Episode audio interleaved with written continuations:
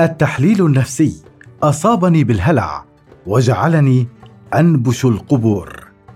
للكاتب رامي غدير. في المقهى كانت أول جلسة لي مع المحلل النفسي منذ حوالي خمس سنوات وذلك بدافع الفضول والاستكشاف. سألني عن اسمي وعملي وهواياتي. وأين أعيش؟ وكيف أقضي وقتي؟ وعن الأشياء التي أحبها وأكرهها. وما شابه. رحت أستعرض مهاراتي في السرد وكأني أكتب نصا ادبيا ينتمي إلى أدب الواقعية السحرية. كان ينصت ويهتم لكل كلمة أقولها ويبدي إعجابه بمفرداتي وطريقة مقاربتي وتحليلي للأمور. وبعد ساعة ختم حديثه بكلام محفز وأخبرني بأنه يتفق معي في الكثير من الآراء ووجهات النظر التي طرحتها. بعد أسبوع أحسست برغبة في الجلوس معه مرة أخرى وذلك لأنني شعرت بالراحة خلال وبعد حديثي معه. تخليت عن الاستعراض وبدأت أتحدث ببساطة وتناولت في حديثي بعض القضايا الأخلاقية وأبديت رأيي فيها وبالطبع أكدت خلال حديثي أن مثل هذه القضايا لا يمكن أن أساوم عليها ولا يمكن أن أغير رأيي فيها وأستبدلها فيما بعد. اكتشفت أنه لا يوجد شيء في الوجود لا يمكن أن أغير رأيي فيه. الأغبياء وحدهم لا يغيرون آراءهم. بدأت بشكل أسبوعي أجلس معه مرة أو مرتين في المقهى وأمام الجميع لم يكن يحرجني أن يعلم الآخرون أنني أجلس مع محلل نفسي. لاحقا أصبح نصف رواد المقهى يجلسون معه وحين سألته لماذا لا تستقبل الأشخاص في عيادتك الخاصة؟ قال أريد أن أنقل التحليل النفسي من الغرفة المغلقة إلى الشارع والأرصفة والمقاهي. في بدايات التحليل كل ما كنت أفعله هو البوح والكلام عن نفسي والأشياء التي أؤمن بها وحالة الرضا عما فعلته في حياتي. بعدها أصبحت أتحدث عن طفولتي ومراهقتي وعلاقتي بالأم والأب والأخوة والأصدقاء والأنثى. وكنت كلما تحدثت عن هذه الأمور أشعر براحة لمدة يوم أو يومين. ثم أعود إلى القلق والتوتر وأشعر أن رأسي ممتلئ بالأفكار وبأحداث كنت نسيت سردها فأجلس معه مرة أخرى وأفرغ كل ما بداخلي.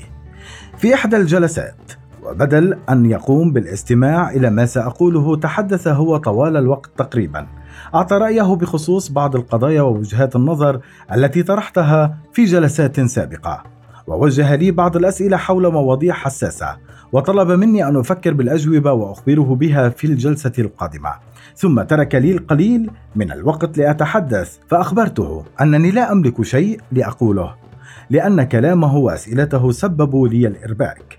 وبعد انتهاء الجلسة شعرت بتوتر وقلق شديدين وكانت هذه البداية الحقيقية لرحلتي مع التحليل النفسي التي استمرت حوالي خمس سنوات. في تلك المرحلة بدأت نوعية أحلامي تتغير بشكل جذري ليصير أكثرها كوابيس. واكتشفت أن في داخل مقبرة كبيرة وفي كل مرة كان علي رغم رعبي الهائل أن أنبش قبرا لأرى ما هو مدفون فيه. سألت المحلل من دفن هذه الأشياء في داخلي؟ ومتى دفنها؟ وكيف لم أنتبه له؟ قال ليس شخصا واحدا من فعل ذلك. فالتربية الأسرية والدينية والاجتماعية والوصايات والقوانين والأعراف والتقاليد والاحتياجات العاطفية والنفسية وغير ذلك كلهم ساهموا في صنع هذه المقبرة داخلك منذ طفولتك وحتى الآن. فلا تلم نفسك. مضى عام كامل وبدأت أشعر بالإنهاك والتعب فأخبرته بأن هنالك كما هائلا من الأفكار والوساوس والمخاوف في رأسي تكاد تجعلني أجن. وبأنني لا أشعر بالراحة حتى أثناء النوم بسبب الكوابيس والمنامات المزعجة التي تجعلني أستيقظ مرعوبا. فإلى متى سأبقى هكذا؟ كنت أنتظر منه كلاما يريحني ويشجعني لأستمر في عملية التحليل ويبدو أنه انتبه إلى الأمر وراح يدعمني بالكلام ويثني علي شجاعتي وجرأتي في البوح والمواجهة. وكي يجعلني أطمئن بأن ما يحدث لي من إنهاك وتعب دليل على كوني في المسار الصحيح لعملية التحليل. قال لي وبشكل مبسط علميا هناك ثلاثة مراحل للتحليل النفسي بشكل عام.